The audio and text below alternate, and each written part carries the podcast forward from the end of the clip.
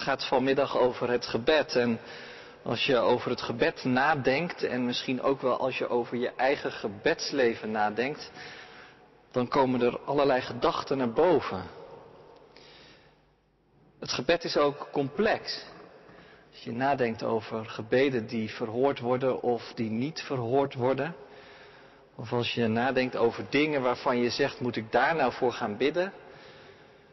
En toch als één ding vanmiddag duidelijk wordt, dan is dat Jezus zelf ons uitnodigt en oproept om ons gebedsleven op orde te maken. En dan gaat het eigenlijk over de diepte van je gebedsleven en over de breedte daarvan. We lezen eh, met elkaar een gedeelte uit het Nieuwe Testament, uit het Evangelie volgens Lucas, waar we in deze tijd van het jaar ook in aan het lezen zijn in deze kerk. En we lezen dan hoofdstuk 18, het eerste gedeelte. Lucas 18, vers 1 tot en met 14. Jezus vertelde hen een gelijkenis over de noodzaak om altijd te bidden en niet op te geven. Er was eens een rechter in een stad die geen ontzag had voor God en zich niets aan de mensen gelegen liet liggen. Er woonde ook een weduwe in die stad, die steeds weer naar hem toe ging met het verzoek, doe mij recht in het geschil met mijn tegenstander. Maar lange tijd wilde hij dat niet doen. Ten slotte zei hij bij zichzelf, ook al heb ik geen ontzag voor God, en laat ik mij niets aan de mensen gelegen liggen, toch zal ik die weduwe recht verschaffen, omdat ze me last bezorgt. Anders blijft ze eindeloos bij me komen en vliegt ze me nog eens aan. Toen zei de Heer, luister naar wat deze rechter zegt, al minacht hij ook het recht. Zal God dan niet zeker recht verschaffen aan zijn uitverkorenen die dag en nacht tot hem roepen? Of laat hij hen wachten? Ik zeg jullie dat hij hun spoedig recht zal verschaffen. Maar als de mensenzoon komt, zal hij dan geloof vinden op aarde? En met het oog op sommigen die zichzelf rechtvaardig vinden en anderen minachten, vertelde hij de volgende gelijkenis. Twee mensen gingen naar de tempel om te bidden. De een was een fariseer en de ander een tollenaar. De fariseer stond daar rechtop en bad bij zichzelf. God, ik dank u dat ik niet ben als de andere mensen die roofzuchtig of onrechtvaardig of overspelig zijn. En dat ik ook niet ben als die tollenaar. Ik vast tweemaal per week en draag een tiende van al mijn inkomsten af. De tollenaar echter bleef op een afstand staan en durfde niet eens zijn blik naar de hemel te richten. In plaats daarvan sloeg hij zich op de borst en zei, God, wees mij zondaar genadig. Ik zeg jullie, hij ging naar huis als iemand die rechtvaardig is in de ogen van God, maar die ander niet. Want wie zichzelf verhoogt zal vernederd worden, maar wie zichzelf vernedert zal verhoogd worden. Dit is het woord van God. Als we nadenken over het gebed vanmiddag aan de hand van die twee eh, gelijkenissen, dan lezen we daarbij ook een fragment uit de Heidelbergse Catechismus. Vraag en antwoord 116, 117 en 118 en ze staan achterop de orde van dienst.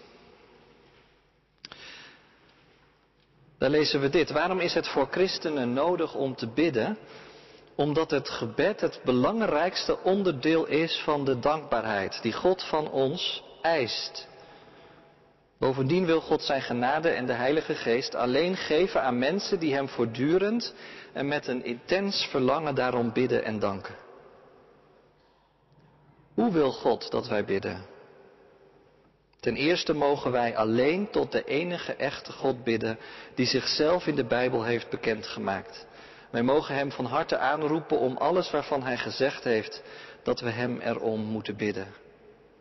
Daarnaast Dat wij onze nood en ellende goed en grondig kennen, opdat wij onszelf voor Gods aangezicht verootmoedigen. Ook hebben wij een sterk fundament onder ons gebed. Hoewel wij dat niet waard zijn, wil God ons gebed verhoren om Jezus wil. Dat heeft Hij ons in de Bijbel beloofd. Waar mogen we God om bidden? Om alles wat wij voor onze ziel en ons lichaam nodig hebben. De Heer Jezus heeft dit samengevat in het gebed dat Hij aan ons heeft geleerd. En dat is dan het Onze Vader. Gemeente van Christus. Ik kwam deze week een interessant citaat tegen van de 19e eeuwse predikant Andrew Murray. En het is een citaat over het gebed. Het gaat over het leven in navolging van Christus. En het klinkt als volgt. Jezus leerde zijn discipelen niet hoe ze moesten preken, maar alleen hoe ze moesten bidden. Nou, daar zit wat in, denk ik. Jezus leerde zijn leerlingen om te bidden. Daar lees je in het evangelie het een en ander over. En daarna stuurde die ze erop uit, de wereld in. In Lucas 11 vragen de leerlingen het zelf. Here, leer ons bidden. Blijkbaar hebben ze dat nodig om te leren bidden. En in het evangelie zie je dat dan ook regelmatig gebeuren. Dat Jezus onderwijs geeft over het gebed. Op allerlei manieren. Maar ook door middel van gelijkenissen. En we hebben er vanmiddag zo eens twee gelezen. Twee gelijkenissen die eigenlijk gaan over bidden. Allebei. En we gaan ze vanmiddag in samenhang met de catechismus eens wat beter bekijken. Maar eerst nog even dit. Moet je bidden eigenlijk altijd leren? Met andere woorden, kun je pas bidden als je een soort van volleerd bidder bent? Nou, dat niet natuurlijk. Dat weten we allemaal wel. Soms zijn er situaties in je leven waardoor je bijna automatisch aan het bidden gaat. Of in een soort reflex niets anders weet te doen dan je handen vouwen en bidden, Heer ontferm u. Zoals nu met die oorlog in de Oekraïne. Wat kun je dan anders doen dan bidden voor de mensen daar? Of als je heel dichtbij ineens wordt geconfronteerd met ziekte of met de dood. Of als je worstelt met iets. Dan kun je zomaar bidden. Gelukkig wel, de toegang is vrij tot God. Daar hoef je niet voor doorgeleerd te hebben. En toch staat het er wel. Heere, leer ons bidden. En toch geeft Jezus dat onderwijs ook en de catechismus ook.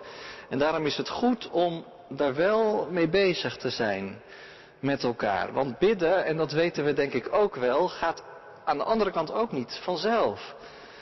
En zeker niet om het bidden vol te houden. Of om te blijven bidden als er eigenlijk niet zoveel aanleiding voor is. Of om iedere dag weer die tijd vrij te maken voor God. Zou het kunnen dat het gebed echt het centrum van je leven wordt en echt de ademhaling van je bestaan? Nou ja, als Jezus zijn leerlingen laat zien wat bidden precies is, dan gebruikt hij daar dus af en toe hele concrete voorbeelden bij. En vanmiddag lazen we dan die twee gelijkenissen. Eerst het verhaal van een weduwe en een rechter. En vervolgens het verhaal van een fariseer en een tollenaar. Zomaar vier mensen die je in de samenleving van toen tegen kon komen. Een weduwe, een rechter, een fariseer, een tollenaar. En ze laten eigenlijk alle vier een bepaalde gebedsgestalte zien. Neem die rechter, die bidt simpelweg niet. Of die fariseer, die is vooral in gesprek met zichzelf. Nou, die tollenaar, die heeft aan een paar woorden genoeg. En de weduwe, die laat zien hoe belangrijk het is om vol te houden en aanhoudend te bidden. En niet te stoppen. Eerst maar eens die rechter. Want daarmee begint de eerste gelijkenis die we lazen. Er was eens zomaar een rechter in zomaar een stad, staat er. En waarschijnlijk hebben de mensen meteen een beeld gehad bij deze man. Want je had ze vrijwel in elk dorp en in elke stad een kleine rechtbank waar recht werd gesproken. Gewoon een plek in de buurt waar je naartoe kon gaan als je een probleem had met je naaste. Kon natuurlijk over van alles gaan, vermeend onrecht of werkelijk onrecht. Als je er samen echt niet meer uitkwam, dan kon je naar een onafhankelijk rechter stappen. Waarvan je dan maar mocht hopen dat die zich inderdaad verantwoordelijk voelde voor het welzijn van de samenleving en voor het welzijn van jou en je naaste en voor de vrede. Dat bleek in de praktijk nogal mee te vallen en uit dit voorbeeld ook blijkt dat tegen te vallen, moet ik zeggen. Want er is hier een vrouw die bij die rechtbank aanklopt en ze krijgt geen enkel gehoor. Er moet al heel veel zijn gebeurd, want ze was weduwe, dus ze had geen man om voor haar recht op te komen. Ze had blijkbaar ook geen zoon, geen vader, geen broer, geen vriend. Als je als vrouw alleen naar de rechter moest, dan had je eigenlijk niet veel meer. En toch ziet de rechter deze vrouw niet staan.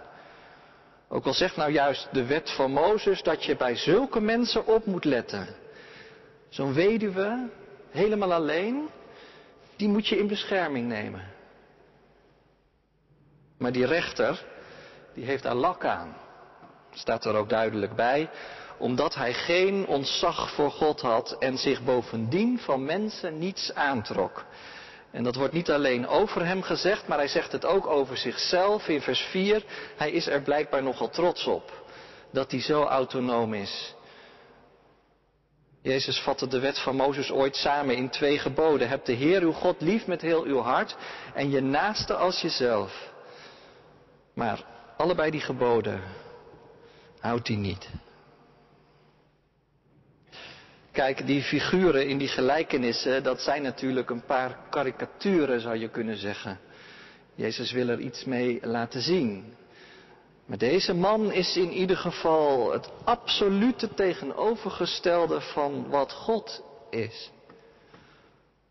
Alles wat God niet is, is Hij wel. En alles wat een leven met God niet is, dat is zijn leven wel. Het is een leven dat helemaal gecentreerd is rondom het eigen ik. En waar op geen enkele manier nog ruimte is voor een ander. Het staat er niet bij, maar ik dacht, zou die man wel eens bidden? Want als je echt leert bidden, dan kan het niet anders of je krijgt dat juist wel. Oog voor de ander. Als we het vanmiddag over het gebed hebben, dan is dat misschien wel het eerste dat we tegen elkaar moeten zeggen.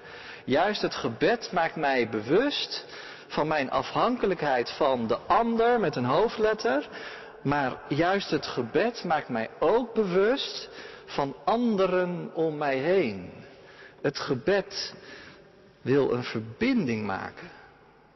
Daarom leert Jezus zijn discipelen bidden, omdat juist het gebed hen in de rechte verhouding tot God de Vader stelt, maar ook omdat juist het gebed hen aan elkaar verbindt. Als een biddende gemeenschap. Niet alleen als de nood hoog is. En ook niet omdat ze dat nu eenmaal gewoon geworden zijn. Nee, omdat het hun hart opent voor de ander. viel me op in het fragment uit de Heidelbergse catechismus dat er staat dat God het gebed van ons eist. God vordert het van ons in een wat oudere vertaling. Als je dat leest, dan kan dat zomaar irritatie oproepen.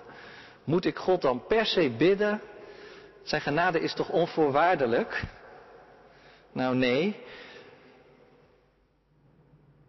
Je hoeft het niet per se te doen omdat je anders geen genade krijgt. Je moet het doen omdat het onmisbaar is. Omdat er al vanaf de eerste christelijke gemeente in gezamenlijkheid gebeden werd. Omdat God zo zijn kerk bouwt. Je kunt er gewoonweg niet zonder. Je hebt het gebed nodig om je hart te openen voor de Heilige Geest en voor God en voor elkaar.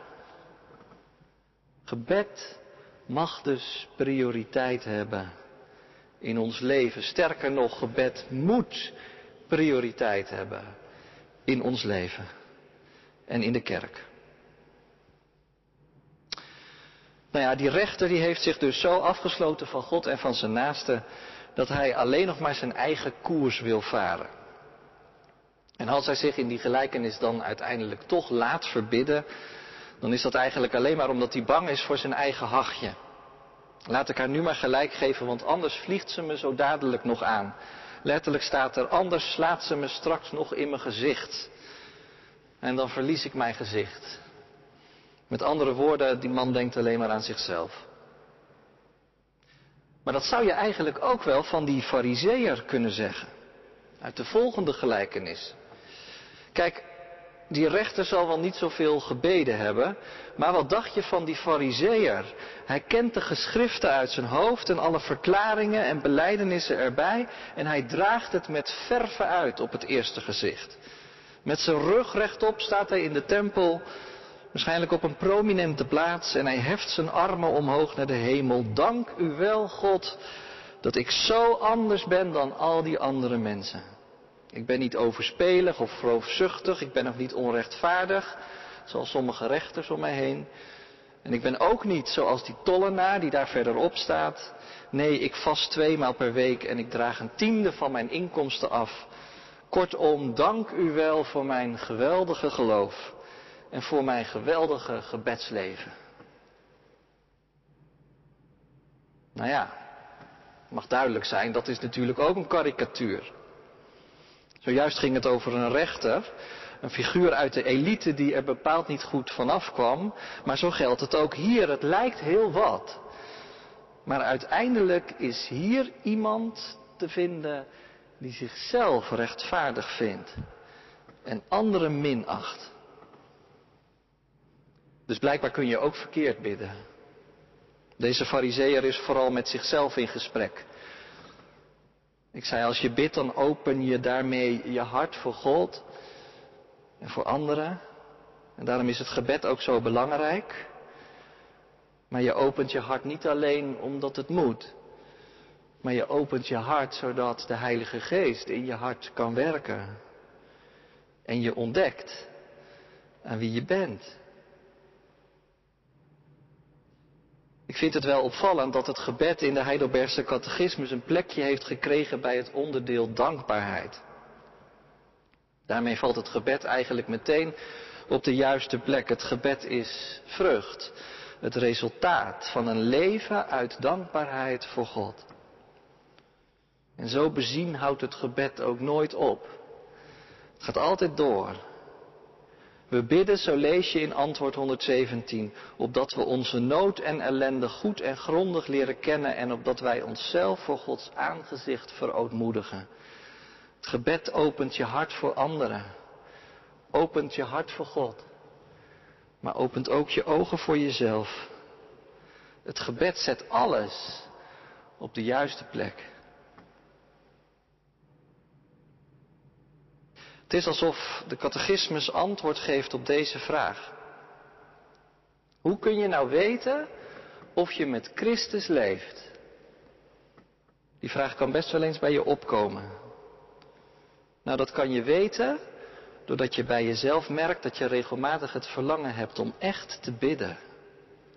Het gebed als vrucht van de geest. En daar komt volgens de catechismus dan ook nog iets bij. En dat is het voortdurende verlangen om in dat gebed te groeien. Inderdaad, je zag het bij de leerlingen van Jezus al. Here, leer ons bidden. En dan zijn we weer terug bij Lucas 18. Want dan geeft Jezus niet alleen twee voorbeelden van mensen die of geen gebedsleven kennen of in hun gebedsleven alleen maar met zichzelf bezig zijn maar ook twee voorbeelden van mensen die duidelijk met God leven. En ik vind het altijd zo prachtig in het evangelie dat dat zo vaak de mensen zijn waarvan je het nou niet zo eerst 1, 2, 3 zou verwachten.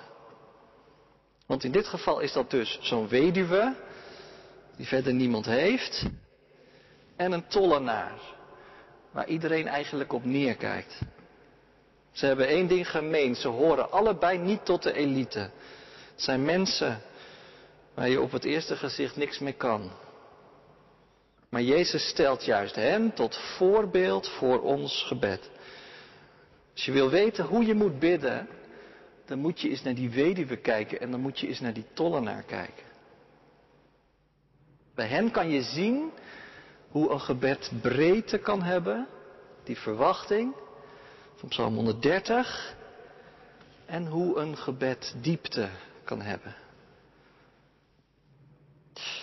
Ik dacht laten we die twee gebedsgestalten maar gewoon even heel goed op ons inwerken. Eerst dat gebed van die tollenaar. Dat lijkt misschien ook wel om hemzelf te draaien. God, wees mij zondaar genadig. Maar als je daar wat langer over nadenkt, dan was hij waarschijnlijk nooit opgekomen als hij niet eerst oog in oog was komen te staan met zijn naaste en er het besef was ingedaald wat hij allemaal aan anderen had misdaan. Je proeft in die woorden berouw. Het is ook helemaal geen mooi gebed. Geen omhaal van woorden, geen bloemlezing, vol diepzinnige gedachten. Nee, dit gebed is eigenlijk heel rauw. Mij, zondaar, genadig. En tegelijkertijd raken die woorden helemaal aan de kern, want deze tollenaar wordt eerlijk. Hij durft niet meer om zich heen te kijken. Maar de weg naar God is opener dan ooit. Als je je hart opent voor God en je ogen opent voor je hart, dan komt de Heilige Geest werken. God geeft de Heilige Geest aan wie hem daar met een intens verlangen om.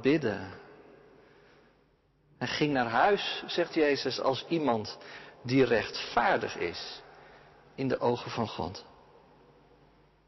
God keert het allemaal om. Want wij denken dat er goed en mooi uitziet. Hoeft dat niet altijd zo te zijn. Je voelt waarschijnlijk wel aan dat dit wel een heel spannend terrein is.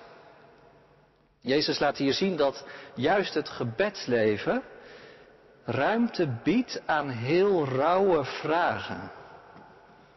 Vragen over wie je ten diepste bent en wat je misschien wel liever met niemand deelt. Vragen over Gods genade, waar je misschien naar verlangt, maar waar je vaak ook niet bij kunt. Zou jij het durven om in je gebed ook af en toe die diepte op te zoeken? Om in een paar woorden datgene op tafel te leggen waar je nu echt mee zit. Om helemaal eerlijk voor God te worden. Om voor zijn aangezicht je hart te openen. Nou, dat moet je leren. Maar het geeft je gebedsleven werkelijk diepgang. En wat kan dat heilzaam zijn? Dat is dus de eerste les. Zoek de diepte op in je gebedsleven. En de tweede hoort daar helemaal bij. Zoek ook de breedte op, want die twee die kunnen niet zonder elkaar. En daarvoor moet je maar eens kijken naar die weduwe. Ze wordt door Jezus gebruikt om te laten zien hoe belangrijk het is om vol te houden. Ze stopt niet met bidden om recht. Net zolang totdat die egoïstische rechter het zo zat is dat hij aan haar verzoek toegeeft. Nou ja, zegt Jezus, als zo'n op en top aardse rechter zich op een gegeven moment laat verbidden, dan toch zeker God. Zou God dan geen recht verschaffen aan de uitverkorenen die dag en nacht tot hem roepen? Hij hoort hen immers geduldig aan. Dat is een rijke belofte. Geef niet op, dat is de boodschap. Maar misschien vind je die boodschap ook wel ongelooflijk lastig, omdat je meteen ergens aan moet denken waar je al heel lang voor hebt gebeden. Maar dat gebed is voor je gevoel nog steeds niet verhoord. Moet ik dan toch doorgaan? Of is wat ik aan God vraag niet goed? Zo zie je dat als je over het gebed nadenkt, dat dan die diepe vragen en die rauwe werkelijkheid voortdurend aan de orde komt. Ook de vragen waar je niet zo 1, 2, 3 een antwoord op hebt. Moeilijke vragen. Maar juist daarom is het volgens mij zo belangrijk, wat ik al eerder zei, dat Jezus met het gebed ook mensen aan elkaar wil verbinden. En ons met elkaar in een gebedsgemeenschap plaatst. Net als in die vroege kerk. Soms kan het heel bevrijdend zijn om dit soort vragen en worstelingen met elkaar te delen. Om er ook met anderen in gebed mee bezig te zijn. Om er samen over te praten. Maar in elk geval vertelt deze gelijkenis dit, dat als het gaat om het recht van God, we niet mogen stoppen met bidden en dat dat recht zal komen. Want die gelijkenis die staat in dat kader. Kom je achter als je het hoofdstuk ervoor leest. Het gaat echt om de toekomst. Het gaat om de breedte. Het gaat om de grote lijn, om de grote verwachting van Gods koninkrijk.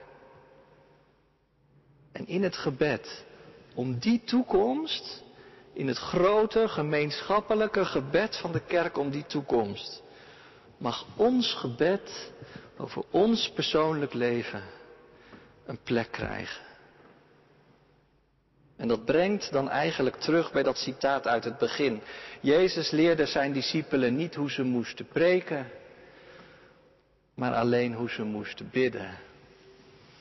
Dat heeft ook iets ontspannends, vind je niet? Niet altijd maar preken, maar soms ook maar gewoon bidden. Waarom? Omdat de diepte en de breedte van het gebed een intens verlangen bij ons wakker kan roepen naar de komst van zijn rijk. We mogen het koninkrijk van God als het ware tegemoet bidden. En ook het recht, wat ooit helemaal werkelijkheid zal zijn. Kun je dat concreet maken? Nou, misschien wel in de komende tijd. Als de 40 dagen tijd begint, aankomende woensdag, dan is dat altijd een periode die als het ware ons wakker wil roepen om met het gebed aan de slag te gaan. Om met elkaar en met jezelf af te spreken. Om elke dag eens wat extra tijd te nemen om tot God te naderen. Met de nood van de wereld en met de nood van jezelf en met de worsteling en de vragen en ook met de vreugde en de dankbaarheid. Om zo in een aantal weken toe te leven naar Goede Vrijdag en Pasen toe te leven naar het heil dat komt. En ons bewust te worden van dat fundament waar de Heidelbergse catechismus ook over spreekt, wat onder het gebed ligt. Christus en zijn lijden en zijn sterven en zijn opstanding. Maar ook nog verder toe te leven naar die grote toekomst die komt en waar we op hopen. En dat brengt dan tenslotte bij die ene zin die Jezus uitspreekt tegen zijn leerlingen. Misschien is het je wel opgevallen. Tussen die twee gelijkenissen in, als het ware. Als de mensenzoon straks komt, zal hij dan dit geloof nog vinden op aarde. Met andere woorden, zouden er dan nog mensen zijn die met een intens verlangen voortdurend bidden om de genade van God en om de Heilige Geest? Ook dat is een spannende vraag. Een ontdekkende vraag ook. En een spiegel voor ons allemaal. En het is bovendien een vraag die open blijft in het gedeelte. Een open vraag die we vanmiddag met ons meenemen, de nieuwe week in. En misschien moeten we hem maar gewoon aan God teruggeven. Heren, leer ons bidden. Met intens verlangen. In de diepte en in de breedte, totdat u komt. Amen.